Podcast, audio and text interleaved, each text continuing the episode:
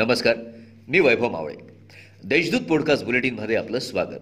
आज शुक्रवार एकतीस डिसेंबर दोन हजार एकवीस. ऐकूयात जळगाव जिल्ह्याच्या ठळक घडामोडी. राज्य सरकारने विद्यापीठ अधिनियम दोन हजार सोळा सुधारणा विधेयक पारित केले. विद्यापीठाच्या गुणवत्तापूर्ण शिक्षणाचे राजकीयकरण या निर्णयामुळे होईल. या सर्व विषयांना घेऊन अखिल भारतीय विद्यार्थी परिषदेतर्फे गुरुवारी कवयित्री बहिणाबाई चौधरी उत्तर महाराष्ट्र विद्यापीठामध्ये विद्यार्थी आक्रोश मोर्चा काढून प्रतिकात्मक सुधारणा विधेयक पुतळ्याची होळी करण्यात आली. मावळत्या वर्षाला शेवटच्या दिवशी निरोप देताना आणि नवीन वर्षाचे स्वागत करताना मोठा जल्लोष केला जातो. मात्र कोरोना विषाणूच्या संक्रमणाच्या पार्श्वभूमीवर आणि गेल्या काही दिवसांपासून ओमिक्रॉन विषाणूचा प्रसार होत असल्याने प्रशासनाने निर्बंध लागू केले आहेत.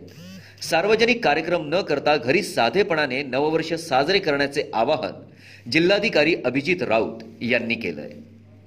केळीचे पैसे घेऊन परतणाऱ्या निवृत्ती गंगाराम साळुंखे या शेतकऱ्याची दुचाकी अडवून त्याला बेदम मारहाण करून खिशातील पन्नास हजारांची रोकड आणि सोन्याची चैन आणि अंगठी जबरी हिसकावून चोरी केल्याची घटना घडली आहे या प्रकरणी तालुका पोलीस ठाण्यात सहा जणांविरोधात गुन्हा दाखल करण्यात आला आहे जिल्हा प्रशासनातर्फे गुरुवार तीस डिसेंबर रोजी कोरोना व ओमिक्रॉनच्या पार्श्वभूमीवर आढावा बैठक घेण्यात आली. या बैठकीत सर्व यंत्रणांनी सतर्क राहावे. आगामी सण उत्सवांच्या पार्श्वभूमीवर ओमिक्रॉन व कोविड आजाराचा प्रादुर्भाव रोखण्यासाठी विविध उपाययोजना तातडीने कराव्यात असे निर्देश जिल्हाधिकारी अभिजित राऊत यांनी दिले आहेत अचानक आलेल्या ढगाळ वातावरणामुळे सकाळच्या सुमारास दाट धुके जळगाव वासियांना पाहावयास मिळाले. या धुक्यात शहर झाकून गेले होते. या दाट धुक्याने समोरील तीन फुटाच्या अंतरावरचे काहीच दिसून येत नव्हते. तर वाहन चालकांना वाहन चालवताना सावधगिरी बाळगत वाहनाचे दिवे लावून मार्ग काढावा लागत होता.